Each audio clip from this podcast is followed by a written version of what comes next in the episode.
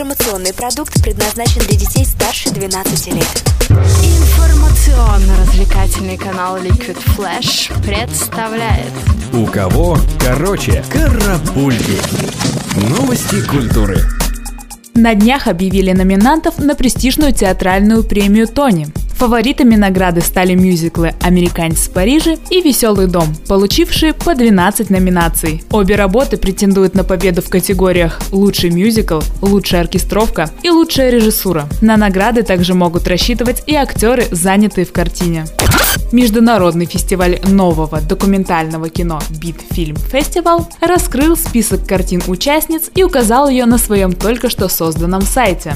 В основной программе будет 9 зрительских фильмов о музыкальных явлениях, молодежных субкультурах и кумирах поколений, чьи имена и есть современная поп-культура. Помимо основного конкурса, у фестиваля будет еще 2 программы. «Добро пожаловать в Нью-Йорк», хедлайнером которой станет фильм о художнике Бэнкси. Второе же направление DIYXXI расскажет о том, что такое DIY-культура в 21 веке. Instagram запустит первый официальный специализированный аккаунт о музыке. Основной темой публикаций станут истории о творцах всех направлений и жанров. Пилотный пост был посвящен американскому музыканту, диджею и музыкальному журналисту Амиру Томпсону, более известному как Questlove. А сам аккаунт найти проще простого. Он называется Music. На что только не пойдет Джей Зи, чтобы продвинуть свой новый проект «Тайдл».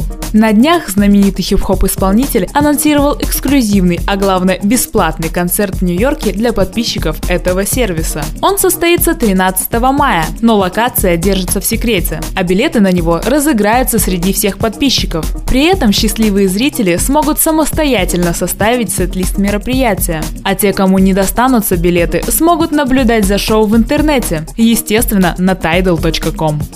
Публика уже на протяжении многих лет просит Райана Адамса исполнить что-нибудь из репертуара почти что своего тезки, канадского рок-музыканта Брайана Адамса. Райана всегда задевали подобные просьбы. На концерте 12-летней давности он даже удалил из зала одного из поклонников, по ошибке просившего спеть его песню Брайана. Но теперь Райан Адамс, зарекомендовавший свое имя на большой сцене, все-таки сдался под натиском толпы и исполнил песню своего коллеги Zummer of Sigurds, не боясь, что зрители вновь перепутают имена. Теперь мы точно знаем, что этот Адамс без «Б».